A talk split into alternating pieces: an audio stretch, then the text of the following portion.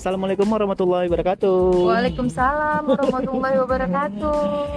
Ketemu lagi dengan kita berdua di sini di acara podcast Bercakap. Apa kabar kawan-kawan Bercakap yang ada di sana? Iya, hai. Semoga semuanya baik-baik aja ya, Aman Santosa.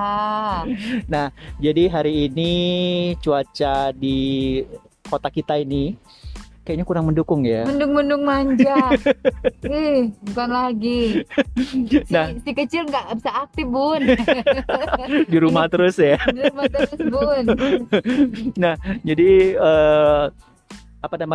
suasana kota yang membuat kita malas keluar rumah sih sebenarnya. Yeah. Kalau nggak penting-penting sekali ya jangan keluar rumah juga. Itu kan program pemerintah juga ya untuk mencegah COVID. Nah, bagus hujan ini untuk mencegah COVID ya. Jadi orang nggak kemana-mana juga itu. Ya masuk akal juga sih hal kayak gitu. Oke, kita bahas COVID nih. Enggak. Jadi apa kita ini? Tadi nih sepulang dari kerja. Aku kan ngelewati keramaian pusat kota nih ceritanya. Terus ketemulah beberapa ABG, anak-anak muda, ngegeng. Biasa ya. Kayaknya setiap anak muda kalau nggak ngumpul, kalau nggak ngegeng, kayaknya nggak sah gitu ya. Jadi anak muda ya. Identitas pertemanan. Iya, identitas pertemanan. Jadi terpikir olehku gitu kan. Gimana sih mereka ini? Maksudku apakah cara mereka berteman saat ini dengan cara kita berteman saat dulu itu ada bedanya? Atau bagaimana? Gitu. Karena aku lihat dari anak-anak sekarang ini ya, mereka kan berteman nggak hanya face to face ya, ngomong gitu, jumpa, ngumpul. Tapi kan ada juga yang namanya online, teman online yang mungkin aja yang udah bertahun-tahun mereka berteman tapi mereka nggak pernah jumpa. Bisa jadi kan? Bisa, dulu aja sahabat pena zaman dulu. Ah iya, kita juga gitu, zaman-zaman kita dulu ada namanya. Iya. Kita juga punya dulu yang seperti itu tapi dengan versi yang berbeda ya. Iya. Tapi sih sebenarnya intinya sih kita punya teman halusinasi namanya. Enggak juga sih. Itu cuma jenis-jenis hubungan pertemanan aja. Karena kan setiap gini loh. Gampang sih sebenarnya nyari teman, tapi juga gampang loh cari musuh. Kayak 1000 teman itu terlalu sedikit, tapi satu musuh tuh terlalu banyak. Nah, jadi kalau mau cari teman tuh banyak cara, mau yang face to face, mau yang online, mau yang pakai surat, mau yang nggak sengaja ya. Pokoknya dari teman ke teman. Tapi kita kan karena pengertian berteman itu kita ya, nggak tahu sih. Kayaknya kalau di luar sana, tapi nggak tahu benar atau enggak ya. Mungkin nggak semuanya benar. Kalau di luar negeri tuh mereka punya batas-batas loh, yang namanya friend, yang namanya classmate, roommate, terus close friend, kolega gitu kan. Jadi kayak dibatas-batasin. Kalau kita ya, biasanya kalau udah kenal aja, udah kenal sekelas, kan kita sering ngobrol, sering ketemu, terus curhat, kita jajan bareng apa. Abis itu kan, ya udah itu teman kita kan. Kalau di sana tuh kategori mungkin classmate. Tapi kalau yang friend itu yang udah memang deket, yang dia nggak harus memang satu sekolah, pokoknya dia kalau ada acara pasti ngundang atau bawa dia acara kemana-mana gitu kan. Nah mereka kadang-kadang ada gitu ya, yang mereka satu sekolah tapi ketemu di jalan tuh nggak sapaan kayak gitu. Ada tapi nggak semua. Tapi maksudnya kadang-kadang ada yang membatas-batasi pertemanan. Enggak itu cuma kenalan sekolah atau teman sekolah. Kalau kita namanya udah kenalan udah berteman. Iya, kita campur-campur semua ya. Iya, ternyata seni berteman tuh memang beda-beda. Tapi ya tergantung nyamannya gimana sih. Maksudnya ya kalau kita kan mengkategorikan campur aja udah semua, teman-teman yang dikenal tuh namanya teman gitu. Cuman kategorinya bedanya dekat nggak dekat gitu aja kalau kita. Iya benar dekat dan tidak dekat. Dan tadi menyinggung soal seni berteman, itu tuh yang pengen kita bahas hari ini. Bagaimana sih sebenarnya cara kita berteman dengan golongan-golongan orang dari berbagai tingkatan-tingkatan, baik itu pendidikan, pekerjaan, ataupun lingkungan sosial lainnya. Itu kan pasti kita beda-beda ya. menghadapin mereka semua. Nah, itu kan harus ada seninya ya, ada tekniknya. Bagaimana kita bisa smooth masuk di suatu apa namanya komunitas-komunitas pertemanan tertentu gitu. Nah, itu yang pengen kita cerita di podcast hari ini, seni berteman. Oke. Nah, Ibu punya geng-geng? Enggak sih. Sebenarnya gini ya. Ibu apa kalau perempuan Ibu Arisan ya? Panggil saya tante. Jadi kalau misalnya Upa sih kebetulan dari dulu tuh ya sama siapa aja sok atau nggak terlalu di mau teman kerja, mau teman sekolah, mau teman main, mau teman arisan, mau teman apa ya sama aja perlakuannya. Oh, kayak yang di awal tadi itu ya. Sama aja perlakuannya. Bedakannya cuma teman dekat sama nggak dekat. Bahkan ya mungkin ini nggak bener, nggak harus. Maksudnya gini, nggak semua orang juga bilang ini bagus. Karena orang ada juga yang kalau sama teman dekat lebih gimana. Terus kalau sama teman yang cuma sekedar kenal gitu aja, nggak usah terlalu ini, nggak usah terlalu ini. Sementara lo tuh nggak bisa ngerem kadang-kadang gitu ya kan. Ya udah apa adanya kadang-kadang. Terus kalau dari Ulfa nih, ada nggak teknik yang pernah Ulfa lakukan selama menjalani pertemanan, terutama dengan teman-teman baru ya gitu, untuk mencairkan suasana, membuat kita bisa ngeblend dengan komunitas mereka?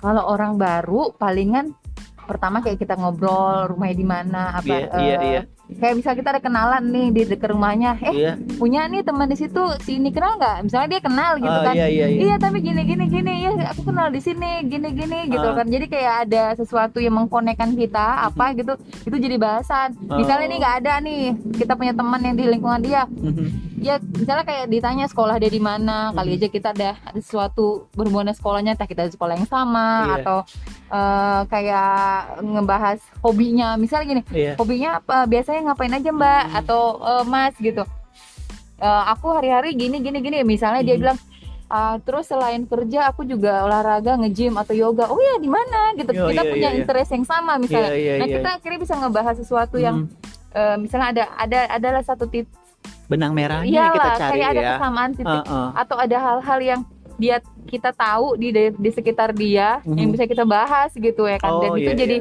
jadi kayak awal mula percakapan. Setelah itu ya nggak usah sosok akrab juga, kalau misalnya sama orang baru ya jangan sosok akrab juga, orang mungkin nggak semua seneng, ada orang yang enek kan apa sih SKSD gitu, terus curiga kan, pikirnya apa gitu ya.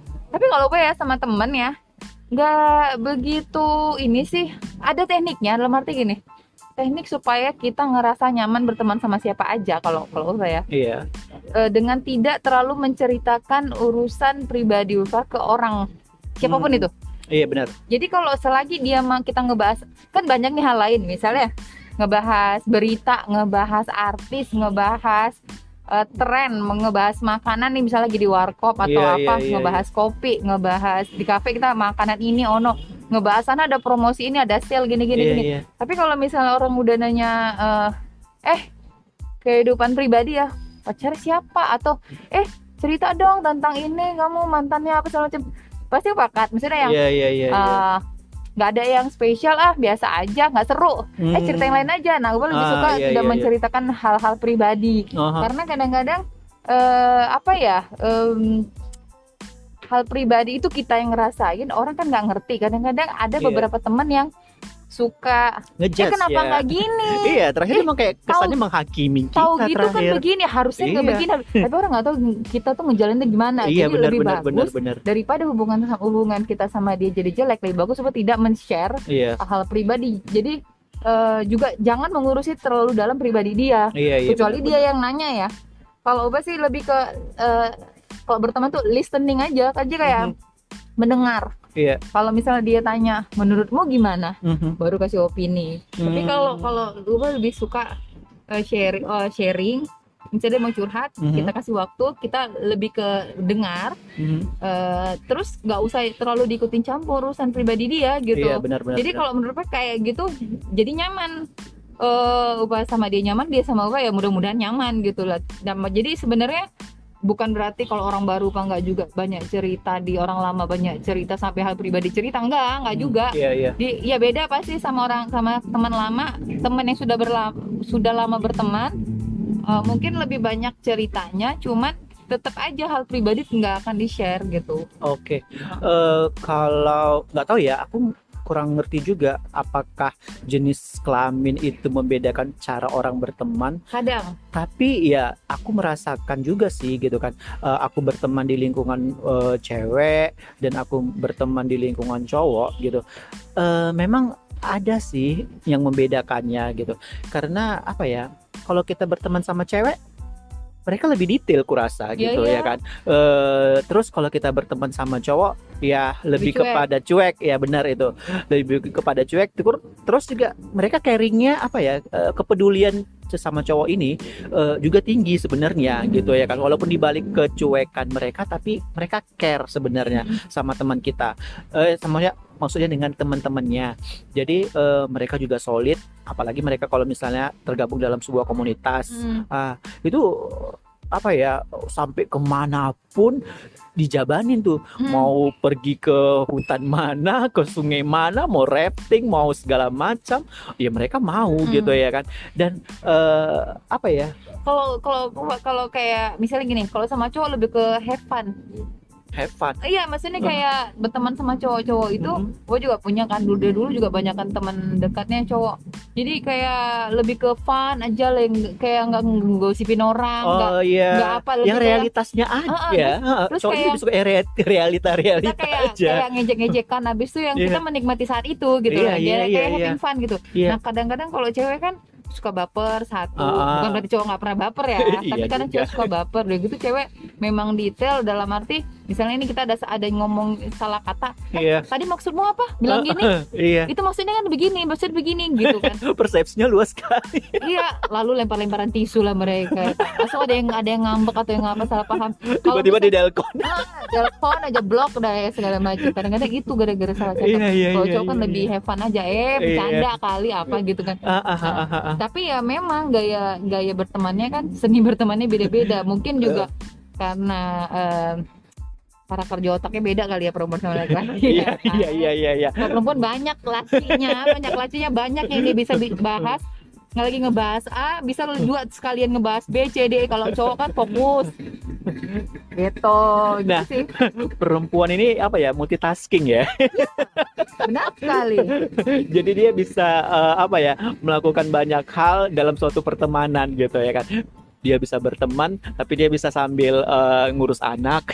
Dia bisa berteman gitu ya kan dengan komunitas teman-temannya, dia sambil melakukan hobinya, misalnya masak gitu ya kan. Dia bisa melakukan apapun sambil bergibah.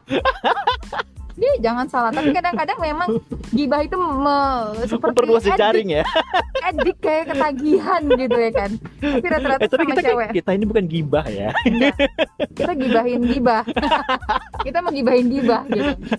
Tapi ya seru, bukan berarti kayak sama cewek enggak enak sama cowok enak, enggak juga. Iya. Masing-masing punya ketertarikan sendiri-sendiri, keseruan sendiri-sendiri. Jadi kayak kangen ya, ada kangennya, kayak ketemu sama si A yang cewek atau si B yang cowok, kayak kangen gitu ngumpul sama si A sama si B gitu, karena memang beda-beda nuansa yang diberikan itu memang. Iya, setuju aku. Aku setuju tuh dengan nuansa yang berbeda dalam setiap komunitas dan juga gender ya, aku bilang. Tetapi kadang-kadang ya, ini kalau aku ya secara pribadi, aku sih orangnya ini tergantung mood sebenarnya gitu dalam aku berteman gitu. Someday aku bisa sangat cheers, sangat enak, easy going segala macam gitu kan. Tapi di lain sisi aku bisa sangat nggak open dengan kondisi aku gitu. Aku nggak tahu ya. Aku juga terkadang bingung sih dengan diri aku. Apa itu karena aku Libra? Mohon maaf, saya Libra juga. Nah, jadi kondisinya kadang-kadang gitu ya kan. Kalau aku sih secara pribadi, ketika aku tidak ingin bertemu dengan orang gitu kan, walaupun si teman itu mengajak dengan iming-iming segala macam gitu, ya aku ketika tidak siap aku nggak akan keluar gitu. Kadang-kadang kan ada orang yang suntuk nih, buang suntuk jalan-jalan gitu ya kan, atau ngumpul sama teman-teman karena dia suntuk. Nah kalau aku lebih kepada kalau aku buang suntuk, aku lagi suntuk, aku sendiri gitu.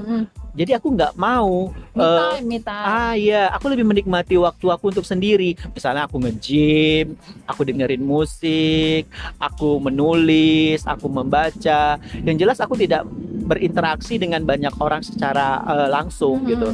Jadi itu juga untuk menjaga mood aku terhadap orang lain gitu. Aku nggak mau juga terakhir orang tahu kalau misalnya aku lagi tidak stabil misalnya, lagi banyak pikiran atau apalah itu namanya. Jadi kondisinya sih aku nggak tahu ya kalau orang-orang yang lain di luar sana bagaimana cara menjalani pertemanan mereka ketika mood mereka lagi tidak bagus gitu. Tapi kalau aku sih seperti itu gitu kondisinya gitu. Tapi ya memang ada di lain kesempatan ya aku memang benar-benar yang kayak tim hore-hore gitu ya kan. Aku yang mengumpulkan massa, aku yang kayaknya yang paling bersemangat. Aktif lah ya Bun. Anaknya sedang aktif Bun. Aktif Bun, anaknya Bun. Nah jadi aku yang memang benar-benar menjadi leader gitu. Sampai di suatu komunitas aku dipanggil ketua loh. Oh ya ampun. Selain aku dikagumi juga aku diketuai. Aduh. Ih berat ya bebannya. Ketua yang dikagumi. Nah, jadi kondisinya tuh seperti itu tuh. Jadi aku sih menjalani pertemanan aku sih gimana ya? Sebelumnya aku harus tahu diri aku sendiri gitu. Jangan ada beberapa orang yang sebenarnya dia tidak mengenal diri dia, akhirnya dia terjun di suatu komunitas dan akhirnya melakukan kesalahan gitu ya kan. Yang dampaknya itu merugikan banyak hal gitu. Terutama diri dia sendiri sih sebenarnya. Jadi menurut aku sih ketika kita memulai pertemanan, kita harus tahu dulu diri kita sendiri itu bagaimana, mood kita, terus bagaimana cara kita menghandle suatu kondisi gitu. Jadi hal itu yang akan membuat kita jadi lebih bisa kontrol sih sebenarnya gitu. Ketika kita menghadapi atau terbentur dalam suatu kondisi, apa yang harus kita lakukan gitu. Jadi kita lebih smooth kita dalam menghadapin kondisi itu gitu. Jadi orang bilang itu masuknya enak, keluarnya juga enak gitu. Nah itu tuh poin bagi aku yang sangat-sangat aku pegang ketika dalam pertemanan gitu. Selain aku juga harus tahu dengan diri aku sendiri, aku juga harus tahu tuh dengan lingkungan gitu. Maksudnya aku nih masuk ke mana nih? Apakah aku masuk ke kandang buaya? Apakah aku masuk ke kandang kelinci? Jadi aku harus bisa berperan seperti apa nih gitu. Tapi kalau misalnya ketika aku merasa tidak comfort dengan suatu zona tertentu di suatu lingkungan gitu, aku lebih memilih aku nggak mau gitu. Jadi memilah-milah ya? Iya, jadi aku nggak lebih kepada cari amannya sih orang bilang gitu ya. Ya orang sih beda-beda ya, ada orang yang berani bereksperimen, berani mengambil resiko, tantangan segala macam gitu kan. Ya aku sangat salut sih sebenarnya dengan orang-orang yang seperti itu gitu ya kan, nyali mereka tinggi gitu ya kan. Tapi ya kalau aku ini bukan karena faktor usia ya aku bilang, tapi memang lebih kepada dari dulunya memang kayak gitu. UPG gitu nggak sih? Enggak. Lebih bertemannya siapa aja ditemenin, cuman nggak semua bisa deket. Jadi kayak mau dari teman yang memiliki kehidupan yang negatif sampai teman-teman yang memiliki kehidupan yang sangat-sangat positif, yang sangat-sangat glamor. Jadi ditemenin, cukup kenal, cuman nggak semuanya bisa deket. Jadi makanya kayak ya udah ditemenin aja, tapi nggak deket. Karena kalau kata deket, jadi gini, kalau kita udah deket banget sama orang agak susah untuk menolak kan. Iya, nah setuju. Makanya tidak mau terlalu deket. Jadi somehow misalnya dia ada melakukan satu kegiatan yang kurang cocok di kita. Iya. Yuk dong, katanya temen misalnya kayak gitu kan. Ayo ikut. Kita gampang menolaknya, enggak. Jadi karena kita nggak terlalu segan atau beban untuk menjawab tidak. kalau nggak terlalu dekat gitu kan. Tapi kalau ditemenin ya temen aja mas semuanya. Kalau mereka mau curhat, dia cerita tentang kekriminalitasan dia misalnya gitu, kenakalan dia misalnya gitu kan. Dengerin aja, Ya, berteman itu kan memberikan pengalaman yang kadang-kadang nggak didapati orang lain gitu loh. Jadi kita nikmati aja gitu pengalaman-pengalaman hidup. Jadi kalau dibilang kadang ada ya orang yang ngomong berteman sama yang cocok aja.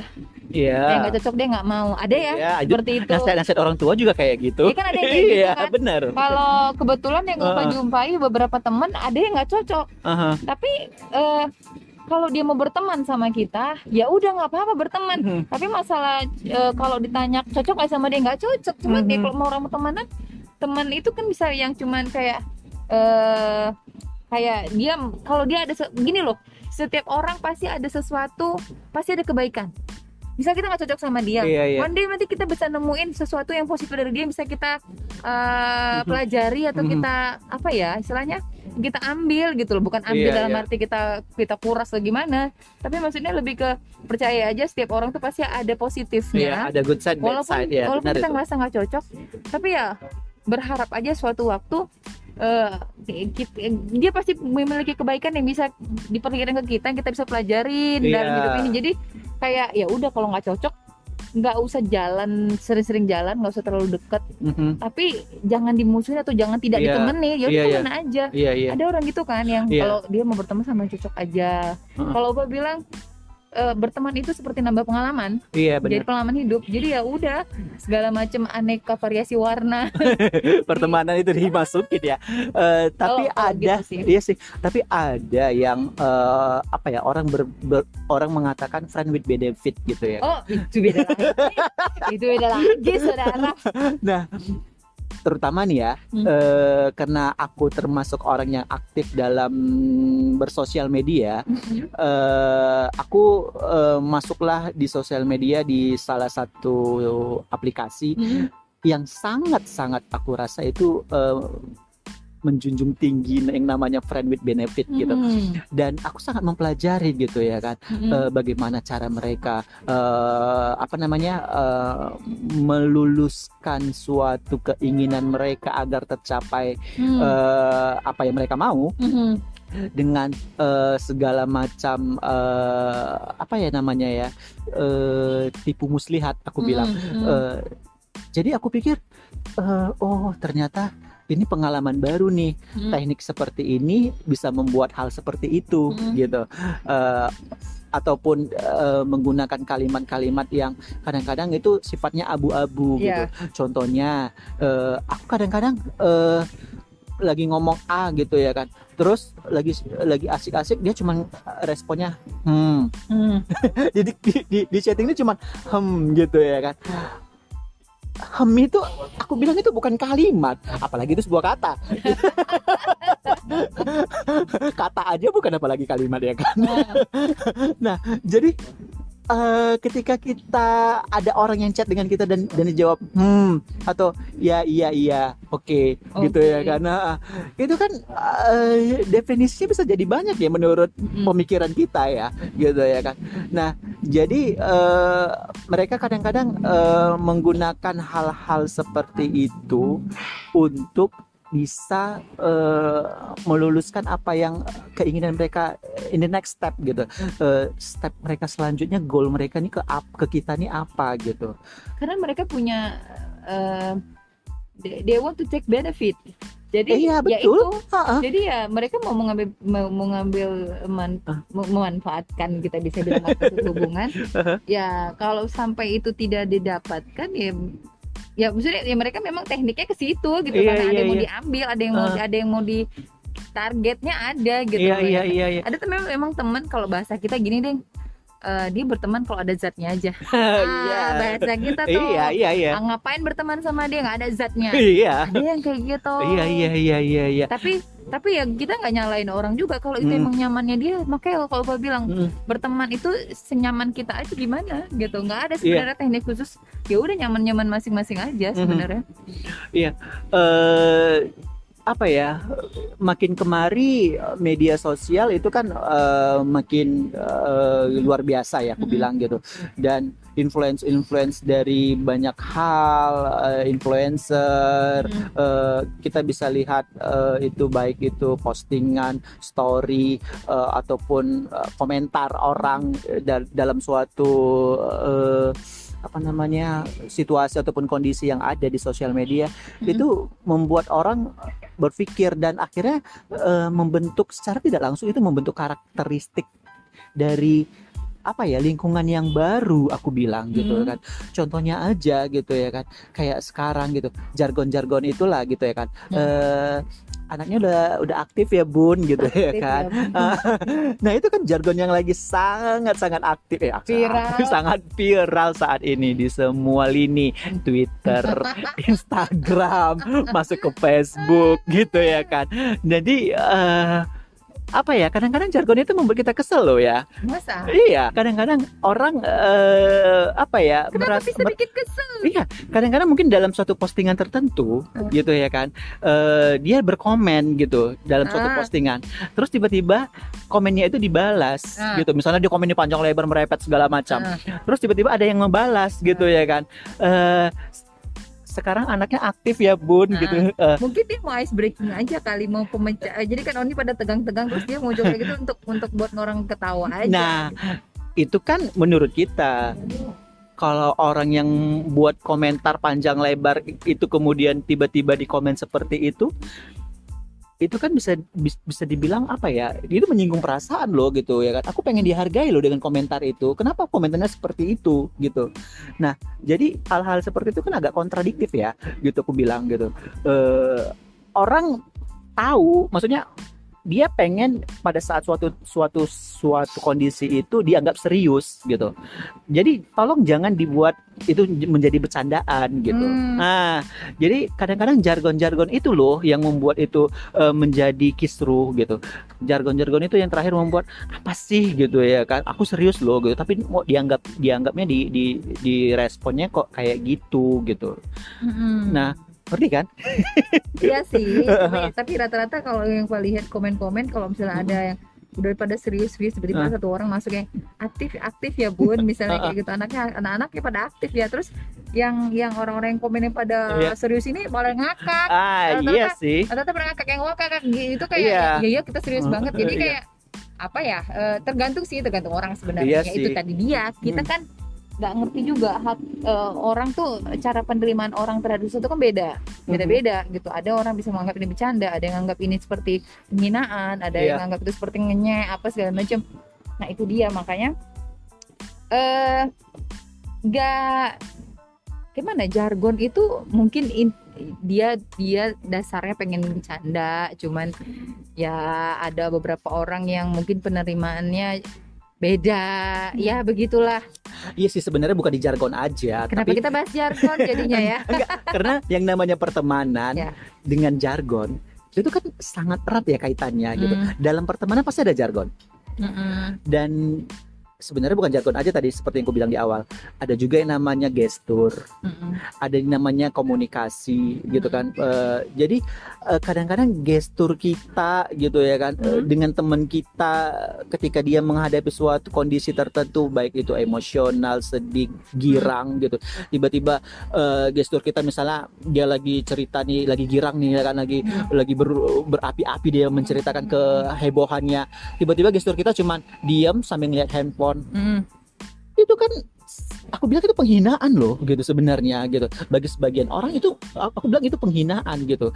Itu nggak menghargai teman sama sekali gitu ya kan. Walaupun sebenarnya bagi si pemegang handphone ini yang dia terlibat ini itu biasa aja. Aku kan memang kayak gitu keseharianku gitu ya kan. Jadi orang zaman sekarang gitu, itu sebenarnya harus lebih peka loh terhadap bentuk luapan emosional, apalagi yang secara verbal ya langsung ditunjukkan gitu oleh lingkungan kita gitu. Jadi itu apa ya, aku bilang lebih kepada, aku nggak tahu ya kalau anak-anak sekarang, aku bilang itu tingkat sensitivitas kepekaan orang anak-anak sekarang itu lebih kurang. Mungkin maksudnya empati. Iya, empati orang itu terhadap suatu kondisi itu lebih kurang gitu. Jadi mereka yang lebih kepada masa bodoh gitu ya kan, yang penting aku happy, yang penting kok nggak senggol aku, masa bodoh ya udah mampus kos itu gitu ya kan. Selama kok nggak nyenggol aku ya udah nggak apa-apa gitu. Yang nggak kayak gitu juga aku pikir gitu ya kan. Apa ya, orang itu kan namanya juga manusia yang perlu dihargai. Namanya juga manusia itu makhluk sosial ya kan. Jadi unsur-unsur sebagai seorang makhluk sosial itu tolong itu dikedepankan. Tapi juga kita harus paham, kalau misalnya gini, kita sadar nih diri kita orangnya sensitifan. Iya. Terus nggak suka kalau misalnya kita lagi serius terus dia nggak dihargai misalnya. Kita tahu nih kita kayak gitu. Nah, kalau kita masuk suatu komunitas di mana komunitas itu orangnya pada nyabla, ya kita kitanya yang siap-siap. Iya, memang. Karena kita kan kalau merubah orang nggak bisa, ya kitanya yang harus berubah gitu. Iya, jadi kayak bukan kitanya harus berubah gimana, kita harus menyesuaikan. Jadi kayak aduh, ini masuk ke komunitas mulut berbisa semua gitu kan. Jadi kalau misalnya orang ceplok-ceplok entah ngomongin apa yang bikin sakit hati, ya udah lulus dada aja, memang begini komunitasnya. Ya kita kenapa mau masuk di komunitas itu? Misalnya gitu. Dan makanya kalau memang nggak nyaman, nggak usah deket-deket kali, kayak Ufa bilang, cukup kenal aja. Iya, benar gitu sih. Karena tahu kan, pertama kan kita berteman, kita kayak observasi. Kita observasi dulu kayak si A orangnya begini, berteman sama komunitas ini begini, yang sebelah sini begini gitu kan. Nah, yang mana yang nyamannya gitu. Bukan berarti yang tidak nyaman langsung dimusuhin, enggak. Ya udah cukup tahu, sekedar tahu kalau mereka ada acara atau gimana diundang ya, kalau mau datang sekedarnya. Judulnya sekedarnya. Nggak usah berlebihan, karena kita tahu bahwa kalau nggak cocok nih sama mereka gitu, mulutnya nggak cocok nih gitu kan. Ya udah, tapi mereka orang baik juga kok, cuman mungkin mulutnya aja nggak cocok. Ya udah, jadi jangan terlalu dekat, tapi berteman. Tapi Ulfa pernah nggak, maksudnya apa ya, habit Ulfa dalam suatu pertemanan itu terbawa dalam kehidupan keluarga? Atau memang bisa dipisahkan nih? Ini adalah diri aku di pertemanan, ini adalah diriku di keluarga, dan ini adalah diri aku di kerjaan. Jadi bisa kayak men-switch off diri sendiri gitu. Keseringan ya, bukan berarti selalu ya. Keseringan enggak sih, keseringan gak ada beda. Tapi kadang-kadang kalau lagi bener nih otaknya ada switch off-nya. Jadi kayak ada tombol-tombolnya. Kayak kan ada ya, kadang-kadang kita ada di suatu titik yang kita tuh pengen, kita tuh lagi serius bener, padahal hari-hari bercanda gitu kan. Tiba-tiba kita kayak lagi serius bener kan. Nah, ngomong sama orang tuh jadi kayak bener-bener kaku. Bukan kaku sih, kita perhatiin ngomongnya nanti sama begini. Nah, sama teman-teman kita yang hahaha, begitu sama masuk keluarga ya mah, oh enggak mah, begini. Itu kalau lagi kayak betul-betul serius fokus sama satu gini. Tapi kalau biasanya sih nggak ada switch off-nya, mungkin karena baterai switch off-nya mati ya. Udah halus ya, terlalu sering di kotak-katik. Kadang-kadang keseringannya sih nggak ada bedanya sih. Cekak-cekit kayak gini, temen bertamu ke rumah, kita ya mau gimana berteman, kan dilihat juga sama keluarga kan. Kalau kita beda-bedain kan pasti keluarga kok begini sih, kok jadi berubah anakku ya. Jadi kan kalau jadi lebih ke yang biasanya sama sih, lebih keseringan sama. Jadi kalaupun orang tua tuh kayak, ya ampun tuh suara berisik amat di ruang tamu, biasalah anakku emang begitu gitu kan. Jadi kayak apa sih, apa ya, jadi orang rumah orang luar kayak tanda ada beberapa khas kita tuh. Udah orang tahu. Nggak seringan Upa nggak pakai switch off switch on gitu sih, lebih sering sama rata. Kecuali kalau lagi ini aja, kalau lagi serius atau lagi pengen menyendiri atau lagi gimana, bisa tuh nanti kayak beda gitu ya kan. Kayak yang tiba-tiba lagi nggak pengen bercanda misalnya kayak gitu.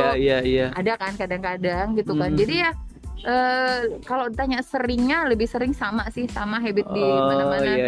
Tapi kalau aku malah sebalikannya gitu. Aku memang ada gitu switch aku gitu. Tapi aku bilang nyamannya di mana. Jadi kalau di rumah kita berperilaku sama seperti sama teman-teman, dan ternyata kita dimarahin keluarga, kita ditegur sama keluarga.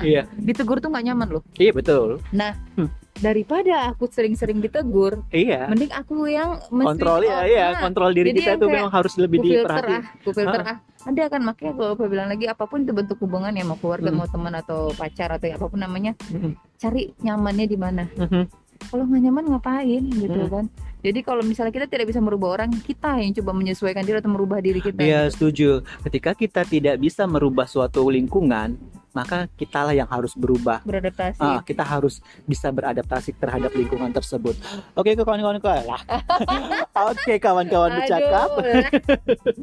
Oke, kawan-kawan bercakap sekalian, itu aja dulu pembicaraan kita tentang seni berteman. Intinya, berteman itu penting. Iya, setuju. Ada lagi? Butuh sikap bijak dalam memilih dan memilah.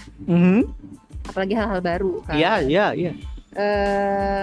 Pokoknya semoga semuanya berada di zona berteman yang sehat. Ya benar itu.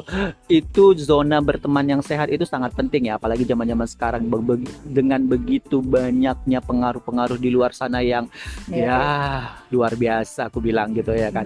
Kalau kita tidak pandai memilih, tidak pandai memilah, tidak bijak, maka kita akan terjerumus dan itu akan sangat-sangat berbahaya untuk diri kita dan juga untuk orang-orang di sekitar kita, keluarga kita misalnya gitu ya kan. Jadi aku bilang sih perluaslah pertemanan kalian, mulai dari kutub selatan sampai ke kutub utara. Perluaslah teman, maka pengalaman hidup kalian juga akan semakin luas. Iya, tapi jangan lupa gitu, kita harus menonjolkan karakteristik diri kita juga. Jangan sampai ikut-ikutan gara-gara pertemanan. Benar. Jadi orang juga berhak tahu bahwasanya kita ini seperti ini loh sebenarnya. Jadi kita harus mempunyai juga batasan, rule terhadap pertemanan kita, mana yang tidak boleh dilanggar dan mana yang ini zona bebas hambatan gitu ya kan. Jadi aku pikir sih terus gini, kita kan kadang mikirin ya kenyamanan orang. Iya. Tapi kita juga perlu memikirin kenyamanan diri sendiri. Iya, setuju. Kenyamanan kita itu akan berdampak besar terhadap kenyamanan orang lain gitu. Jadi sebelum Anda menyamankan orang lain, nyamankan diri sendiri gitu. Oke, kawan-kawan bercakap, itu dulu yang kita bahas hari ini. Pokoknya selamat menjalin friendship, relationship dengan teman baru, teman lama atau teman-teman yang lain. Iya, teman halus, teman-teman online. Teman-teman mistis. Itu klinik banget ya. Jangan Pak, itu yang mistis. Ya udah. Oke, ada yang mau disampaikan sebagai closing kan? Ya, kalau ada salah-salah kata dari kami sebagai teman bercakap kalian, kami kan juga teman kalian. Iya. Seni berteman kita melalui podcast. Iya. Nah, kami adalah kawan bercakap kalian ya. Kalau misalnya ada manfaat dari yang kami sampaikan, kalian gunakan untuk kehidupan kalian biar lebih baik. Atau kalian juga bisa sharing kembali ke orang lain. Iya. Kalau bahasa orang sekarang apa? Sharing is caring. Sharing is caring. If you care with someone else, you should share something positive to them. Whatever itulah dia. Ya, pokoknya gitu. Tapi kalau misalnya salah cakap, tolong recycle bin aja. Iya, biar lebih bagus ya. Biar lebih bagus nama kami.